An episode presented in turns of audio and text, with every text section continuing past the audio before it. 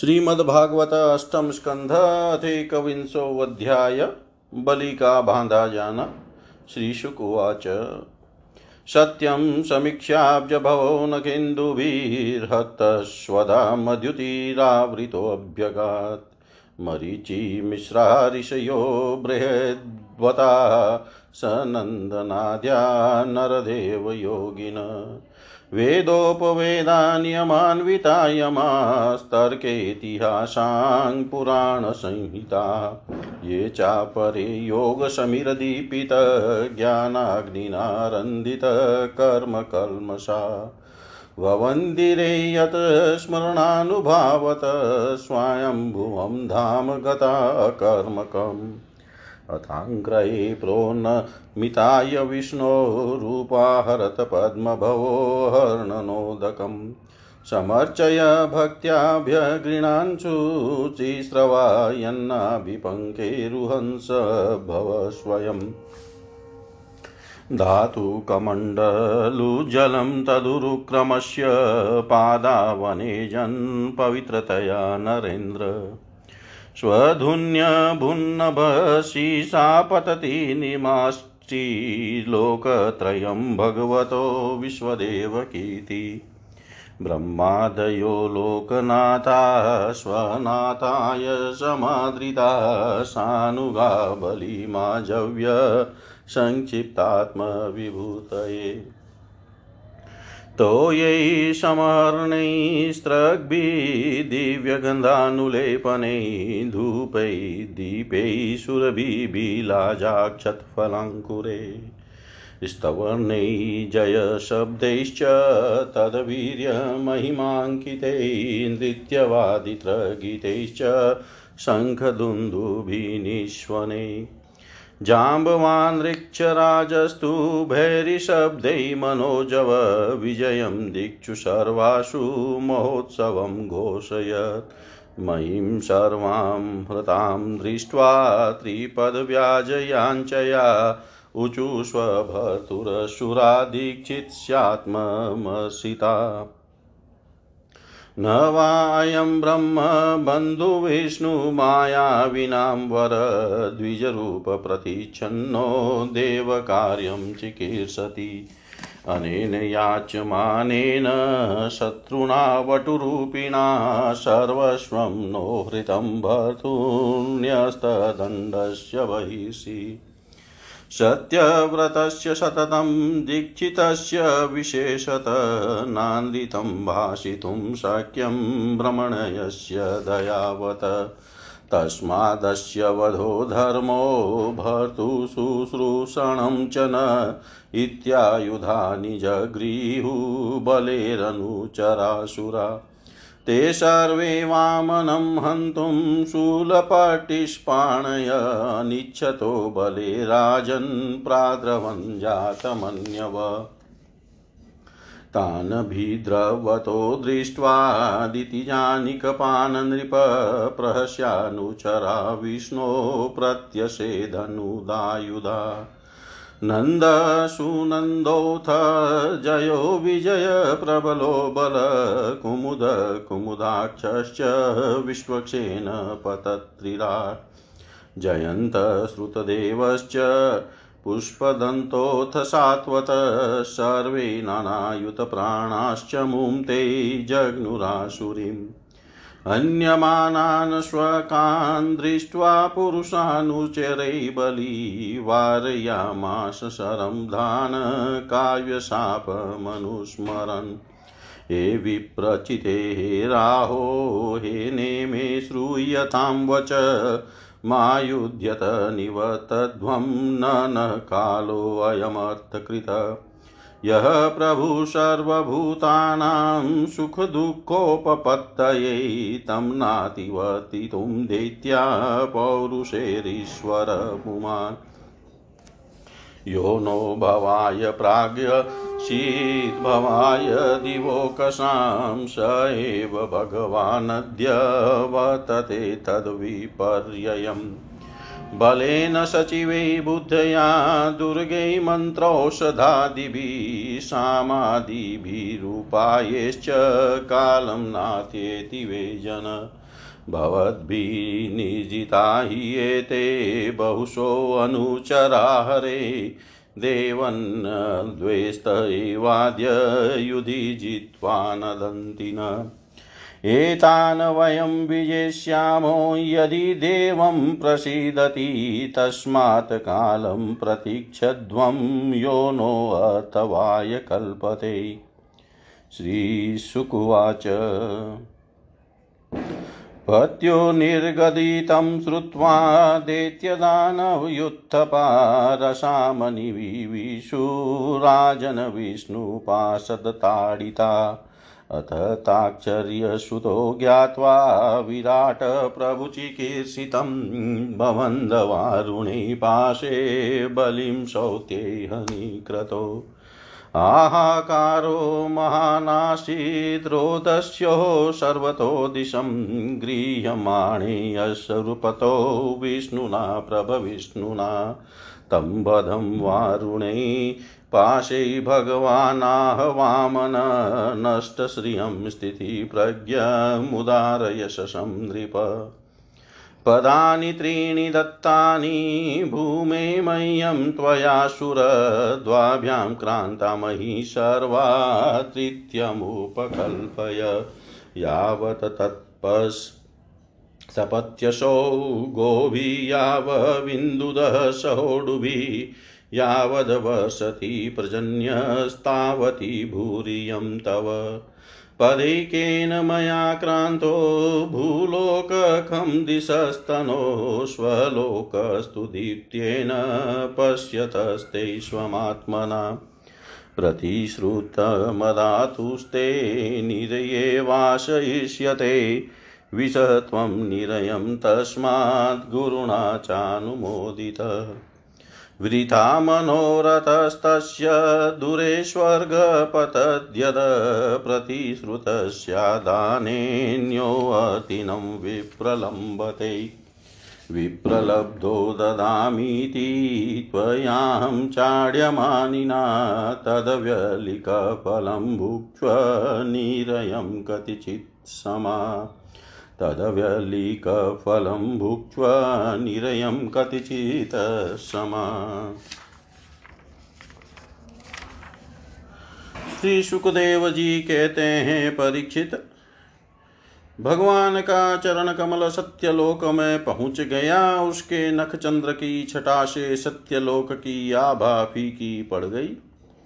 स्वयं ब्रह्मा भी उसके प्रकाश में डूब से गए। उन्होंने मरीचि आदि ऋषियों सनंदन आदि नैष्टिक ब्रह्मचारियों एवं बड़े बड़े योगियों के साथ भगवान के चरण कमल की अगवानी की।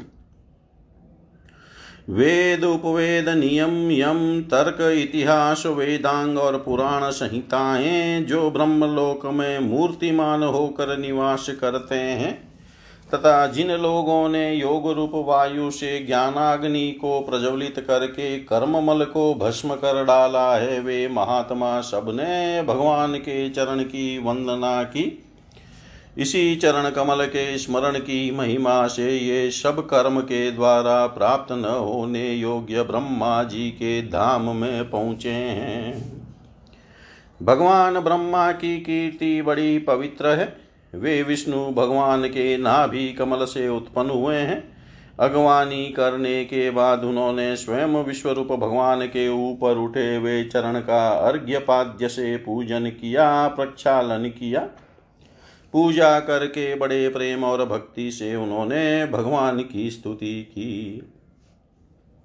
परीक्षित ब्रह्मा के कमंडलू का वही जल विश्व रूप भगवान के पाँव पखारने से पवित्र होने के कारण उन गंगा जी के रूप में परिणत हो गया। जो आकाश मार्ग से पृथ्वी पर गिरकर तीनों लोकों को पवित्र करती है, ये गंगा जी क्या है? भगवान की मूर्तिमान उज्जवल की थी जब भगवान ने अपने स्वरूप को कुछ छोटा कर लिया, अपनी विभूतियों को कुछ समेट लिया, तब ब्रह्मा आदि लोकपालों ने अपने अनुचरों के साथ बड़े आदर भाव से अपने स्वामी भगवान को अनेकों प्रकार की भेंटें समर्पित की। उन लोगों ने जल उपहार, माला, दिव्य गंधों से भरे अंग, राग, सुगंधित धूप, दीप, खील, अक्षत, फल, अंकुर, भगवान की महिमा और प्रभाव से युक्त स्तोत्र। जय घोष नित्य बाजे, गाजे, गान एवं शंख और दुदुम्बी के शब्दों से भगवान की आराधना की। उस समय ऋक्षराज जाम्बवान के जाम्बवान मन के समान वेग से दौड़कर सब दिशाओं में भैरी बजा बजा कर भगवान की मंगलमय विजय की घोषणा कर रहा है दैत्यों ने देखा कि वामन जी ने तीन पग पृथ्वी मांगने के बहाने सारे पृथ्वी ही छीन ली। तब वे सोचने लगे कि हमारे स्वामी बलि इस समय यज्ञ में दीक्षित हैं तो वो, वे तो कुछ कहेंगे नहीं। इसलिए बहुत चिढ़कर वे आपस में कहने लगे, अरे, यह ब्राह्मण नहीं है, यह सबसे बड़ा मायावी विष्णु है। ब्राह्मण के रूप में चिपक चिपकर यह देवताओं का काम बनाना चाहता है। जब हमारे स्वामी यज्ञ में दीक्षित होकर किसी को किसी प्रकार का दंड देने के लिए उपरत हो गए हैं, तब इस शत्रु ने ब्रह्मचारी का वेश बनाकर पहले तो याचना की और पीछे हमारा सर्वसहरण कर लिया। यो तो हमारे स्वामी सदा ही सत्यनिष्ठ हैं, परंतु यज्ञ में दीक्षित होने पर वे इस बात का विशेष ध्यान रखते हैं। वे ब्राह्मणों के बड़े भक्त हैं तथा उनके हृदय में दया भी बहुत है, इसलिए वे कभी झूठ नहीं बोल सकते। ऐसी अवस्था में हम लोगों का यही धर्म है कि शत्रु को मार डालें, इससे हमारे स्वामी बलि की सेवा भी होती है। यो सोचकर राजा बलि के अनुचर असुरों ने अपने अपने हथियार उठा लिए। परीक्षित राजा बलि की इच्छा न होने पर भी वे सब बड़े क्रोध से शूल पट्टिस आदि ले लेकर वामन भगवान को मारने के लिए टूट पड़े। परीक्षित जब विष्णु भगवान के पार्षदों ने देखा कि दैत्यों के सेनापति आक्रमण करने के लिए दौड़े आ रहे हैं, तब उन्होंने हंसकर अपने अपने शस्त्र उठा लिए और उन्हें रोक दिया। नंद सुनंद जय विजय प्रबल बल कुमुद कुमुदाक्ष विश्वक्षेन गरुड़ जयंत श्रुत देव पुष्पदंत और सात्वत। ये सभी भगवान के पार्षद दस दस हज़ार हाथियों का बल रखते हैं। वे असुरों की सेना संहार करने लगे।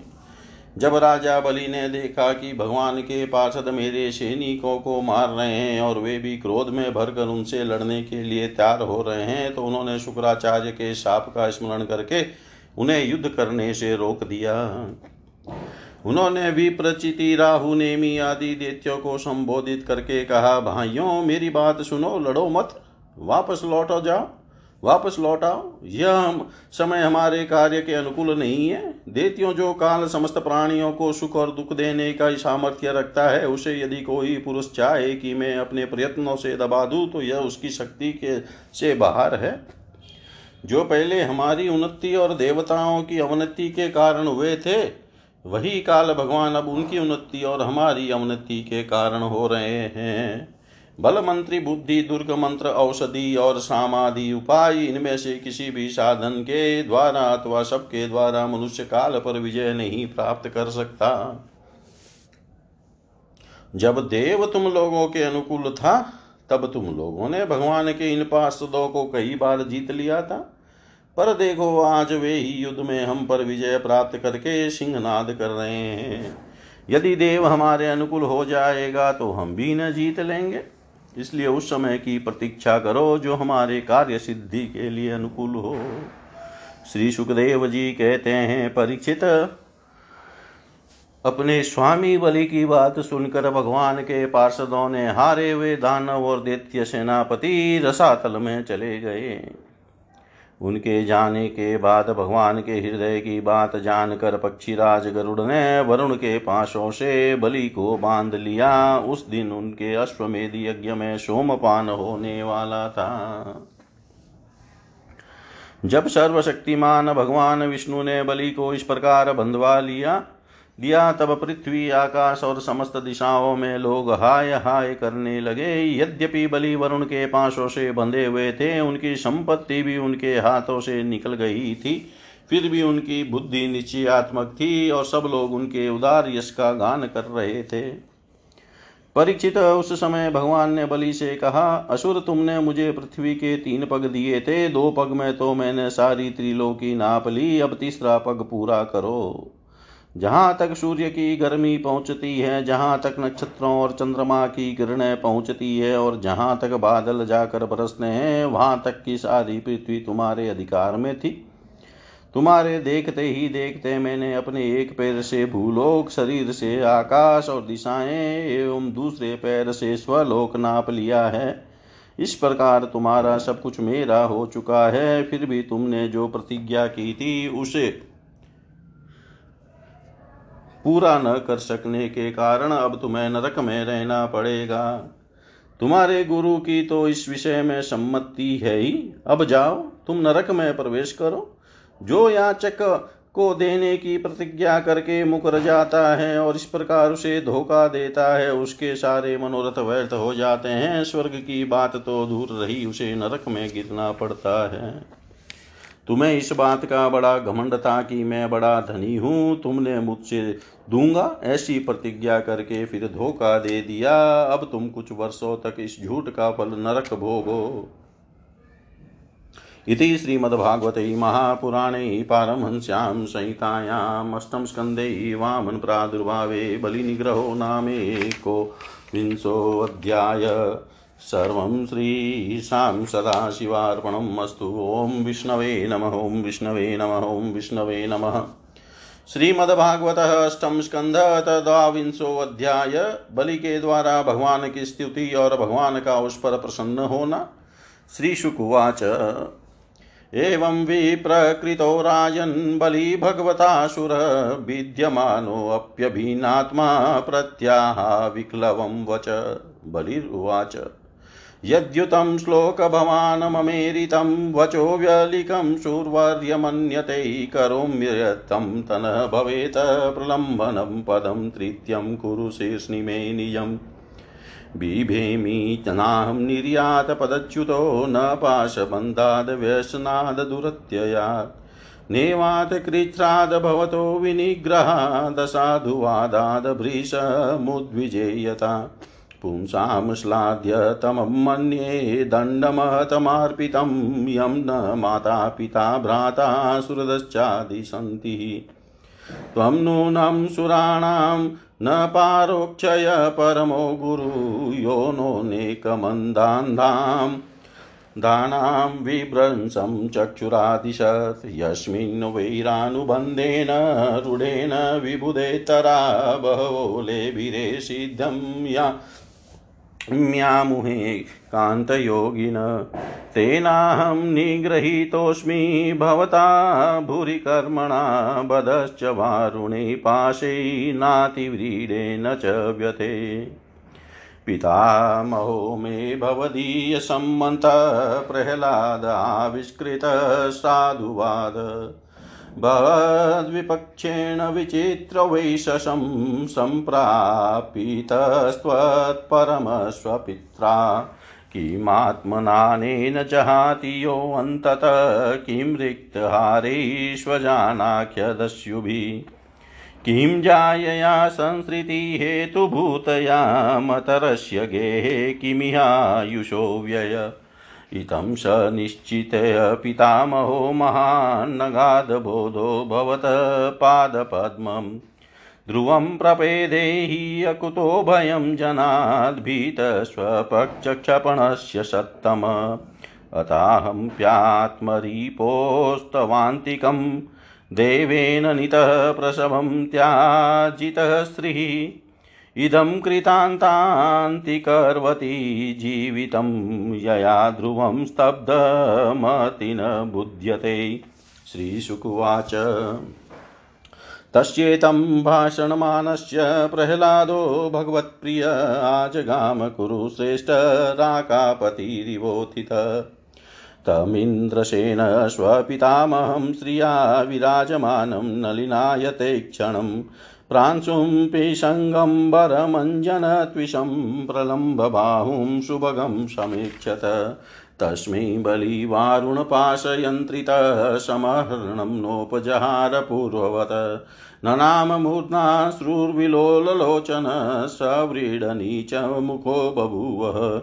स तत्र हासिनमुद्दिक्ष्यं सत्पतिं सुनन्दन्नन्द्याद्यनुगेरुपासितम् उपेत्य भूमौ शिरसा महामनाननाममुद्ना पुलकाश्रुविक्लव प्रह्लादुवाच तव्येव दत्तं पदमेन्द्रमूर्जितं, हृतं तदेवाद्य तथैव शोभनम् मन्ये महानश्च कृतो हि अनुग्रहो, विभ्रंसितो यच्छ्रिय आत्ममोहनात्। यया हि विद्वानपि मूयते यतस्ततः को विचष्टे गतिमात्मनो यथा तस्मै नमस्ते जगदीश्वराय वै नारायणाय किल्लोकसाक्षिणे श्रीशुकुवाच तस्यानुशृण्वतो राजन् प्रह्लादस्य कृताञ्जलेरन्यगर्भो भगवानुवाच मधुसूदनम्।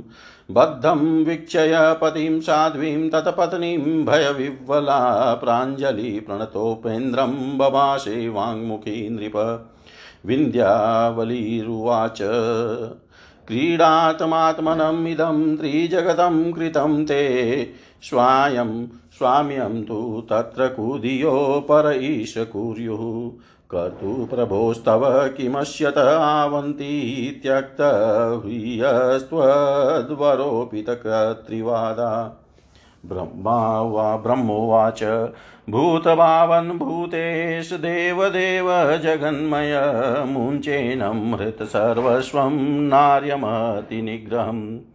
कृत्सनातेनेन दत्ता भूलोका भूलोकाकर्माजिताश्च ये निवेदितं च सर्वस्वमात्मा विक्लवय्याधिया यत्पादयोरषटधिसलिलं प्रदाय ध्रुवाङ्कुरैरपि विधाय सतीं सर्पर्याम्।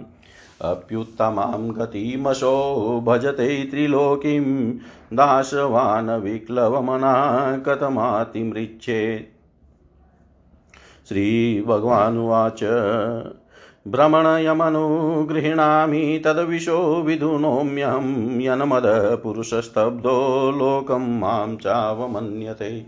यदा कदाचिज्जीवात्मा संसरन्निजकर्मभिः नानायो निष्वनिशोऽयं पौरुषीं गतिमाव्रजेत्। जन्मकर्मवयोरूपविद्येश्वर्यधनादिवि यद्यस्य न भवेत् स्तम्भस्तत्रायं मदनुग्रह।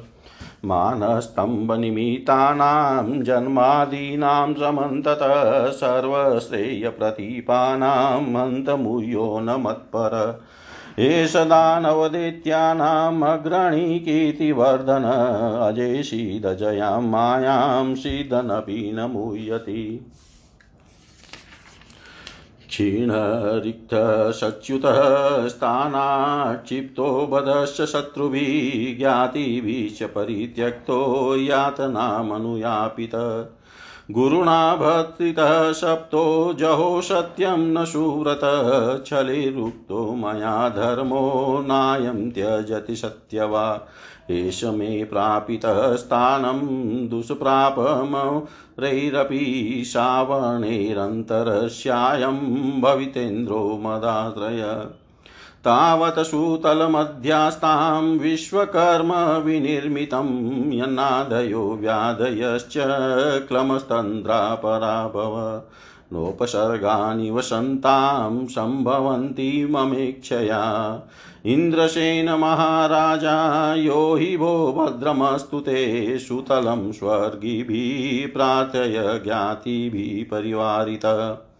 न त्वामभिभविष्यन्ति लोकेशा किमुता परे त्वच्छासनागितिगानदैत्याश्चक्रं मे सुदौ सुदिष्यति रक्षिष्ये सर्वतोऽहं त्वां सानुगं सपरिच्छदं सदा सनीतं वीर तत्र माँ द्रक्ष्यते भवान्।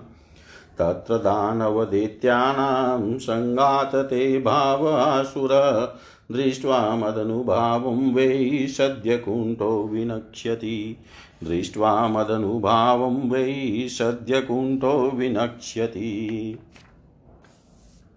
श्री सुखदेव जी कहते हैं, परीक्षित, इस प्रकार भगवान ने असुराज बलि का बड़ा तिरस्कार किया और उन्हें धैर्य से विचलित करना चाहा। परंतु वे तनिक भी विचलित न हुए, बड़े धैर्य से बोले दैत्य राज बलि ने कहा, देवताओं के आराध्य देव, आपकी कीर्ति बड़ी पवित्र है, क्या आप मेरी बात को असत्य समझते हैं? ऐसा नहीं है। मैं उसे सत्य कर दिखाता हूँ, आप धोखे में नहीं पड़ेंगे। आप कृपा करके अपना तीसरा पग मेरे सिर पर रख दीजिए।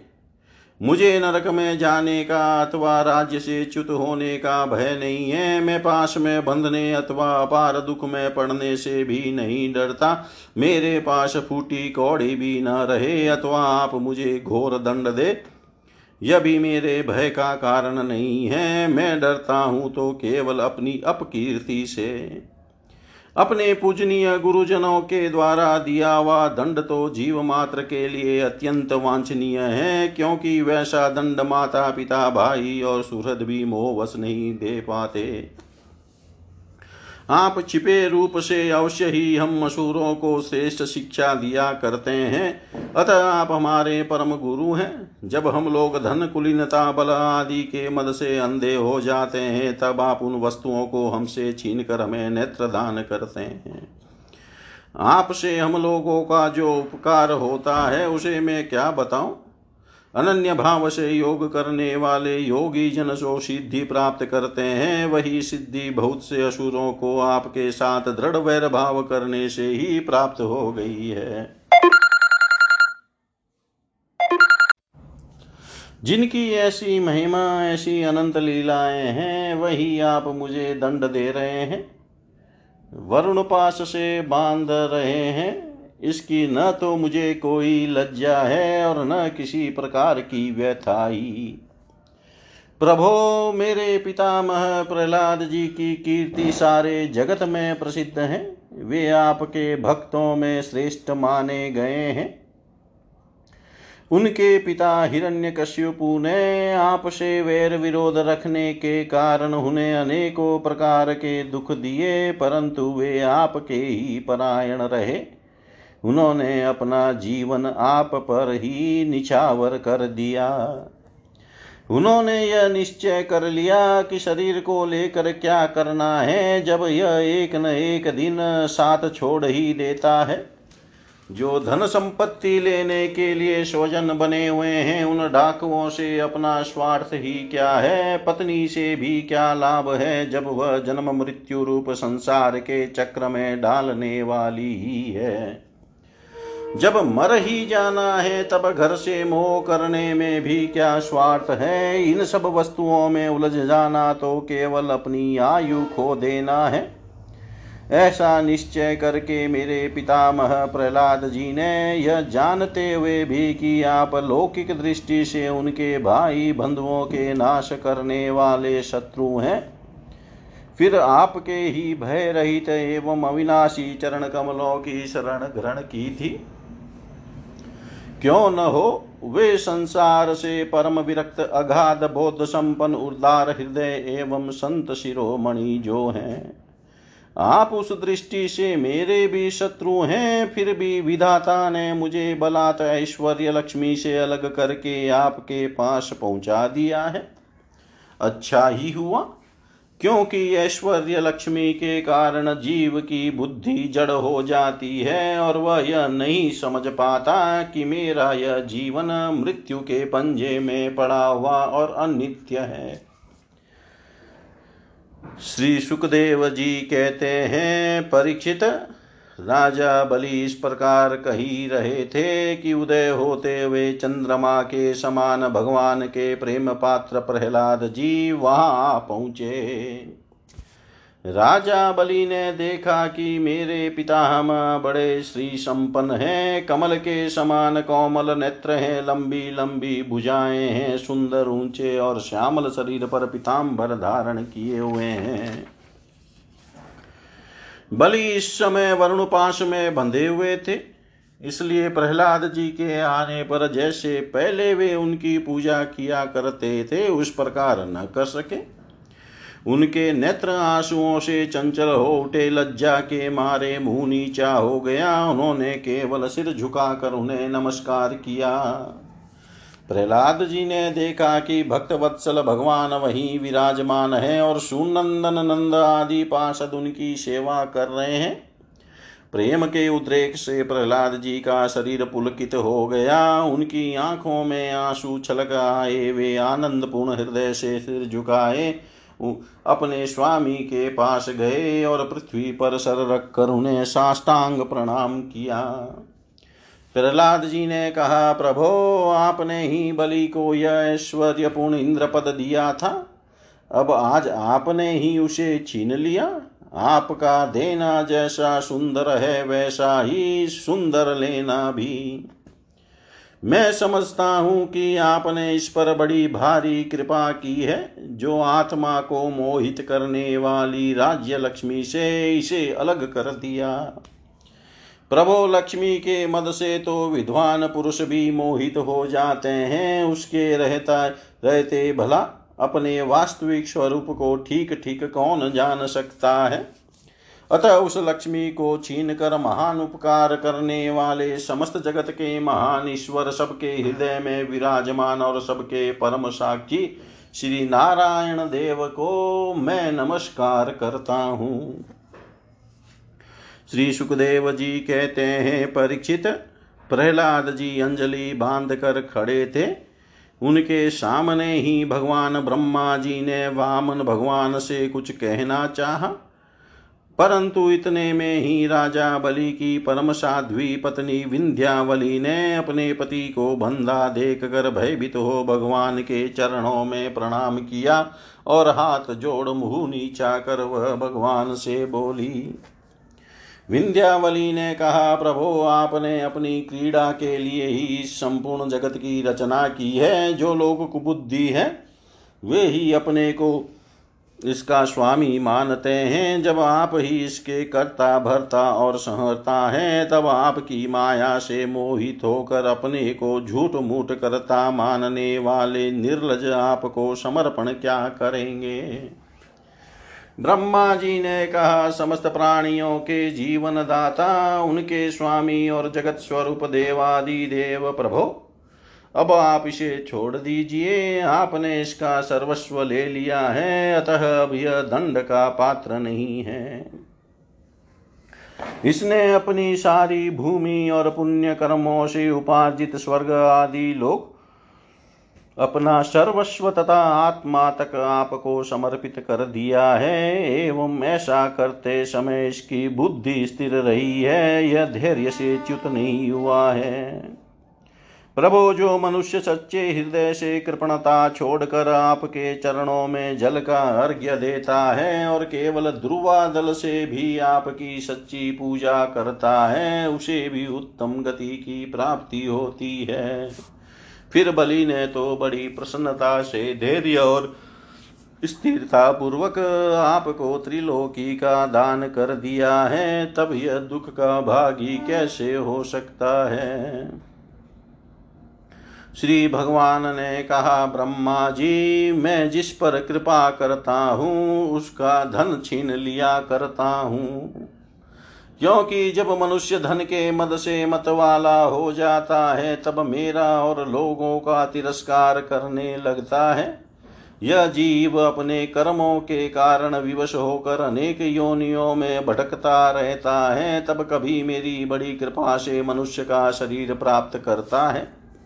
मनुष्य योनि में जन्म लेकर यदि कुलीनता, कर्म, अवस्था, रूप, विद्या, ऐश्वर्य और धन आदि के कारण घमंड न हो जाए तो समझना चाहिए कि मेरी बड़ी ही कृपा है। कुलीनता आदि बहुत से ऐसे कारण हैं जो अभिमान और जड़ता आदि उत्पन्न करके मनुष्य को कल्याण के समस्त साधनों से वंचित कर देते हैं। परंतु जो मेरे शरणागत होते हैं, वे इनसे मोहित नहीं होते। यह बलिदानव और दैत्य दोनों ही वंशों में अग्रगण्य और उनकी कीर्ति बढ़ाने वाला है। इसने उस माया पर विजय प्राप्त कर ली है, जिसे ना अत्यंत कठिन है। तुम देख ही रहे हो, इतना दुख दुख भोगने पर भी यह मोहित नहीं हुआ। इसका धन छीन लिया, राजपद से अलग कर दिया तरह तरह के आक्षेप किए, शत्रुओं ने बाँध लिया भाई बंधु छोड़कर चले गए। इतनी यातनाएँ भोगनी पड़ी। यहाँ तक कि गुरुदेव ने भी इसको डांटा, फटकारा और साप तक दे दिया। परंतु इस दृढ़वर्ती ने अपनी प्रतिज्ञा नहीं छोड़ी। मैंने इससे छल भरी बातें की, मन में छल रख कर धर्म का उपदेश किया। परंतु इस सत्यवादी ने अपना धर्म न छोड़ा। अतः मैंने इसे वह स्थान दिया है जो बड़े बड़े देवताओं की भी, को भी बड़ी कठिनाई से प्राप्त होता है। श्रावणी मनमंत्र में यह मेरा परम भक्त इंद्र होगा। तब तक यह विश्वकर्मा के बनाए हुए सूतल लोक में रहे। वहाँ रहने वाले लोग मेरी कृपा दृष्टि का अनुभव करते हैं, इसलिए उन्हें शारीरिक अथवा मानसिक रोग, थकावट, तंद्रा, भारी या भीतरी शत्रुओं से पराजय और किसी प्रकार के विघ्नों का सामना नहीं करना पड़ता। बलि को संबोधित कर महाराज इंद्रसेन, तुम्हारा कल्याण हो। अब तुम अपने भाई बंधुओं के साथ उस सूतलोक सूतल लोक में जाओ, जिसे स्वर्ग के देवता भी चाहते रहते हैं। बड़े बड़े लोकपाल भी अब तुम्हें पराजित नहीं कर सकेंगे। दूसरों की तो बात ही क्या है, जो दैत्य तुम्हारी आज्ञा का उल्लंघन करेंगे, मेरा चक्र उनके टुकड़े टुकड़े कर देगा। मैं तुम्हारी, तुम्हारे अनुचरों की और भोग सामग्री की भी सब प्रकार के विघ्नों से रक्षा करूँगा। वीर बलि, तुम मुझे वहाँ सदा सर्वदा अपने पास ही देखोगे। दानव और देत्यों के संसर्ग से तुम्हारा जो कुछ आसुर भाव होगा, वह मेरे प्रभाव से तुरंत दब जाएगा और नष्ट हो जाएगा। इति श्रीमद्भागवते महापुराणे पारमंस्यां संहितायाम्, अष्टम स्कन्धे वामनप्रादुर्भावे बलिवामन संवादो नाम। द्वाविंशोऽध्याय सर्वं श्रीशां सदाशिवार्पणम् अस्तु। ॐ विष्णवे नमः, ॐ विष्णवे नमः, ॐ विष्णवे नमः। श्रीमद्भागवत अष्टम स्कंध त्रयोविंशो अध्याय बलि का बंधन से छूट कर सुतोल सुतल लोक को जाना। श्रीशुकुवाच। इत्युक्तवन्तं पुरुषं पुरातनं महानुभावो किल साधुसम्मन्तः पदाञ्जलिर्बाष्पकलाकुलेक्षणो भक्त्युद्गलो गदगदया गिरा ब्रवीत। बलिरुवाच, अहो प्रणामाय कृतः सम्मुद्यं प्रपन्नभक्तार्थविद्यो समाहित। यल्लोकपाले त्वदनुग्रहो अम्मरे रत्न रत्नदपूर्वो अपसदै असुरेऽर्पित। श्रीशुकुवाच इत्युक्त्वा हरिमानम्य ब्रह्माणं सभवं तत विवेशसुतलं प्रीतो बलिमुक्तसासुरै एवमिन्द्राय भगवान् प्रत्यानीय त्रिविष्टपं पूरयित्वादिते।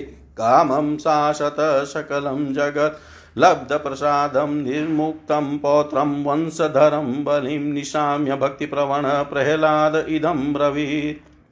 प्रह्लादुवाच नेमं विरिञ्चो, लभते प्रसादं, न श्रीर्न सर्व, किमुता परेते।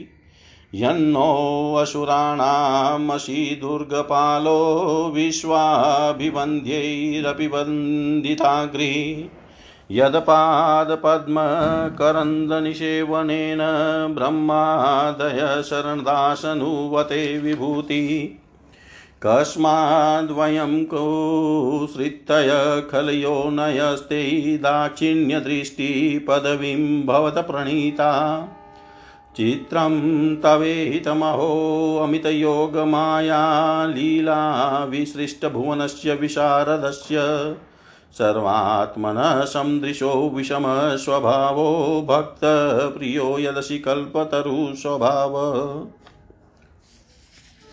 श्रीभगवानुवाच, वत्स प्रह्लाद भद्रं ते प्रियाहि सुतलालयं मोदमान स्वपौत्रेण ज्ञातीनां सुखमावह नित्यं द्रष्टासि माँ तत्र कदा पाणिमवस्थितं मदसन्माल दध्वस्तकर्मनिबन्धन।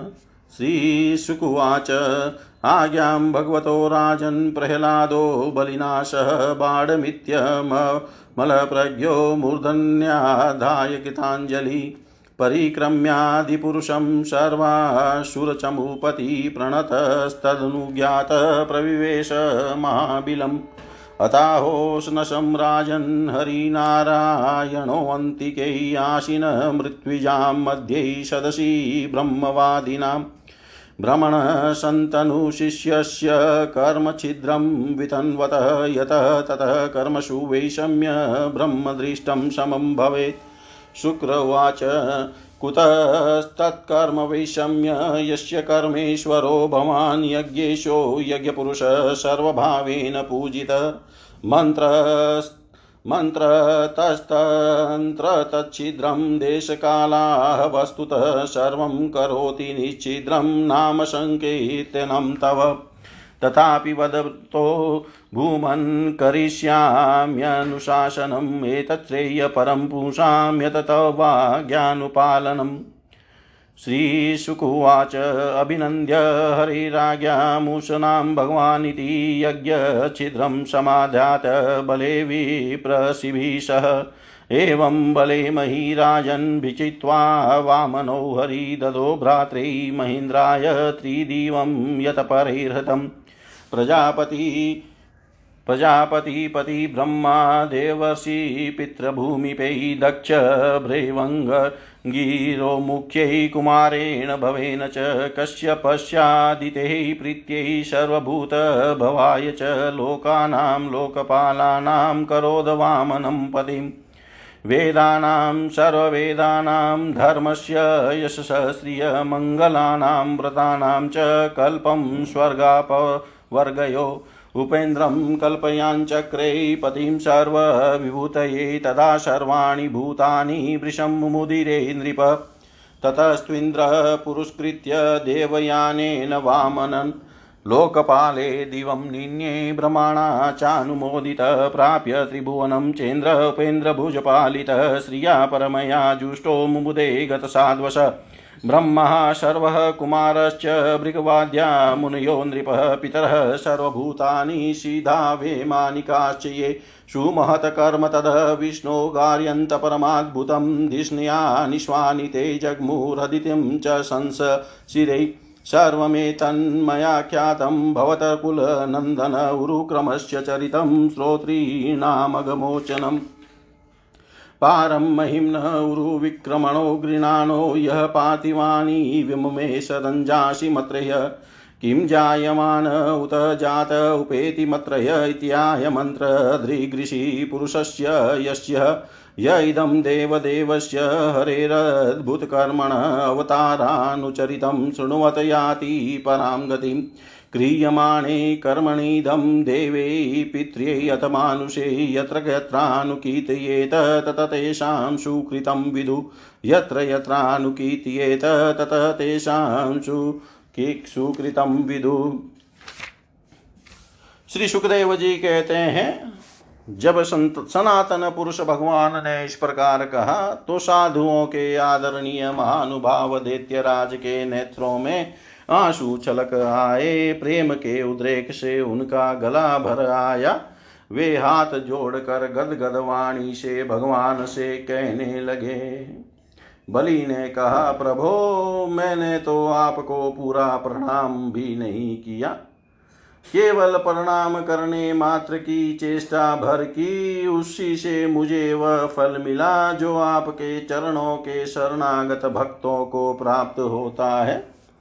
बड़े बड़े लोकपाल और देवताओं पर आपने जो कृपा कभी नहीं की, वह मुझ जैसे नीच असुर को सहजी प्राप्त हो गई।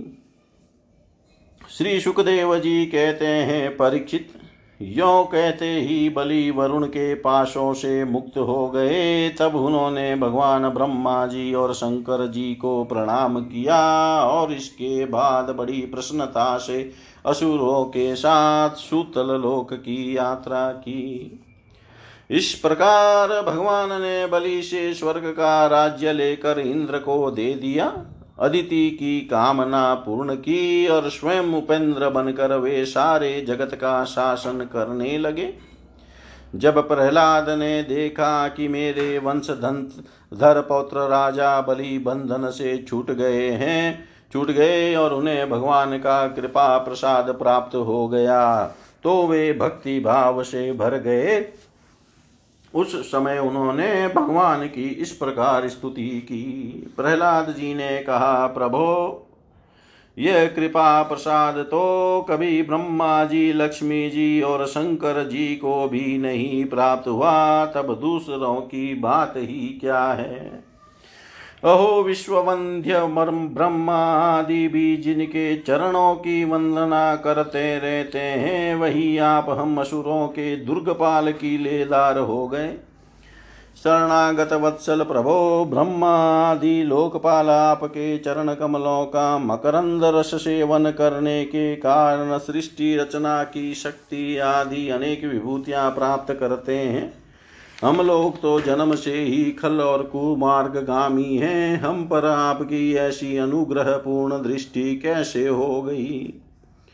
जो आप हमारे द्वारपाल ही बन गए, आपने अपनी योग माया से खेल ही खेल में त्रिभुवन की रचना कर दी। आप सर्वज्ञ, सर्वात्मा और समदर्शी हैं। फिर भी आपकी लीलाएँ बड़ी विलक्षण जान पड़ती है। आपका स्वभाव कल्प वृक्ष के समान है, क्योंकि आप अपने भक्तों से अत्यंत प्रेम करते हैं। इसी से कभी कभी उपासकों के प्रति पक्षपात और विमुखों के प्रति निर्दयता भी आप में देखी जाती है। श्री भगवान ने कहा, बेटा प्रहलाद, तुम्हारा कल्याण हो। अब तुम भी सुतल लोक में जाओ, वहाँ अपने पौत्र बलि के साथ आनंद पूर्वक रहो और जाति बंधुओं को सुखी करो। वहाँ तुम मुझे नित्य ही गदा हाथ में लिए खड़ा देखोगे। मेरा दर्शन, मेरे दर्शन के परमानंद में मग्न रहने के कारण तुम्हारे सारे कर्म बंधन नष्ट हो जाएँगे। श्री सुखदेव जी कहते हैं, परीक्षित समस्त दैत्य सेना के स्वामी, विशुद्ध बुद्धि प्रहलाद जी ने जो आज्ञा कहकर हाथ जोड़ भगवान का आदेश मस्तक पर चढ़ाया, फिर उन्होंने बलि के साथ आदि पुरुष भगवान की परिक्रमा की, उन्हें प्रणाम किया और उनसे अनुमति लेकर सूतल लोक की यात्रा की। परीक्षित उस समय भगवान श्री हरि ने ब्रह्मवादी ऋत्विजों की सभा में अपने पास ही बैठे शुक्राचार्य जी से कहा भ्रमण आपका शिष्य यज्ञ कर रहा था, उसमें जो त्रुटि रह गई है, उसे आप पूर्ण कर दीजिए, क्योंकि कर्म करने में जो कुछ भूल चूक हो जाती है, वह ब्राह्मणों की कृपा दृष्टि से सुधर जाती है। शुक्र, शुक्राचार्य जी ने कहा, भगवान, जिसने अपना समस्त कर्म समर्पित करके सब प्रकार से यज्ञेश्वर यज्ञ पुरुष आपकी पूजा की है, उसके कर्म में कोई त्रुटि, कोई विषमता कैसे रह सकती है? क्योंकि मंत्रों की अनुष्ठान पद्धति की देश काल पात्र और वस्तु की सारी भूलें आपके नाम संकीर्तन मात्र से सुधर जाती है। आपका नाम सारी त्रुटियों को पूर्ण कर देता है। तथापि अनंत, जब आप स्वयं कह रहे हैं, तब मैं आपकी आज्ञा का अवश्य पालन करूँगा। मनुष्य के लिए सबसे बड़ा कल्याण का साधन यही है कि वह आपकी आज्ञा का पालन करे। श्री सुखदेव जी कहते हैं, भगवान शुक्राचार्य ने भगवान श्री हरि की यह आज्ञा स्वीकार करके दूसरे भ्रम ऋषियों के साथ बलि के यज्ञ में जो कमी रह गई थी, उसे पूर्ण किया। परीक्षित इस प्रकार वामन भगवान ने बलि से पृथ्वी की भिक्षा मांग कर अपने बड़े भाई इंद्र को स्वर्ग का राज्य दिया, जिसे उनके शत्रुओं ने छीन लिया था। इसके बाद प्रजापतियों के स्वामी ब्रह्मा जी ने देवर्षि पितृमनु दक्ष भृगु अंगिरा, सनत कुमार और शंकर जी के साथ कश्यप एवं अदिति की प्रसन्नता के लिए तथा संपूर्ण प्राणियों के अभ्युदय के लिए समस्त लोग और लोकपालों के स्वामी के पद पर वामन भगवान का अभिषेक कर दिया। परीक्षित वेद समस्त देवता, धर्म, यश, लक्ष्मी, मंगल, व्रत, स्वर्ग और अपवर्ग, सबके रक्षक के रूप में सबके कल्याण के लिए भगवान को उस समय सभी प्राणियों को अत्यंत आनंद हुआ। इसके बाद ब्रह्मा जी की अनुमति से लोकपालों के साथ देवराज इंद्र ने वामन भगवान को सबसे आगे विमान पर बैठाया और अपने साथ स्वर्ग लिवा ले गए। इंद्र को तो ए, इंद्र को एक तो त्रिभुवन का राज्य मिल गया और दूसरे वामन भगवान के कर कमलों की छत्र छाया। सर्वश्रेष्ठ ऐश्वर्य लक्ष्मी उनकी सेवा करने लगी और वे निर्भय होकर आनंद उत्सव मनाने लगे। ब्रह्मा, शंकर, सनत कुमार, भृगु आदि मुनि, पितर सारे भूत सिद्ध और विमान आरोही देवगण भगवान के इस परम अद्भुत एवं अत्यंत महान कर्म का गान करते हुए अपने अपने लोक को चले गए और सबने अदिति की भी बड़ी प्रशंसा की। परीक्षित, मैंने तुम्हें तुम्हें मैंने भगवान की यह सब लीला सुनाई, इससे सुनने वाले वालों के सारे पाप छूट जाते हैं। भगवान की लीलाएँ अनंत है, उनकी महिमा पार है, जो मनुष्य उसका पार पाना चाहता है, वह मानो पृथ्वी के परमाणुओं को गिन डालना चाहता है।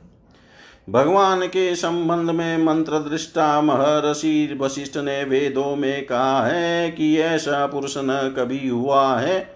ऐसा पुरुष न कभी हुआ, न है और न होगा जो भगवान की महिमा का पारी पा सके। देवताओं के आराध्य देव, अद्भुत लीलाधारी वामन भगवान के अवतार चरित्र का जो श्रवण करता है, उसे परम गति की प्राप्ति होती है। देव यज्ञ पितृयज्ञ और मनुष्य यज्ञ किसी भी कर्म का अनुष्ठान करते समय जहाँ जहाँ भगवान की इस लीला का कीर्तन होता है वह कर्म सफलता पूर्वक संपन्न हो जाता है। यह बड़े बड़े महात्माओं का अनुभव है।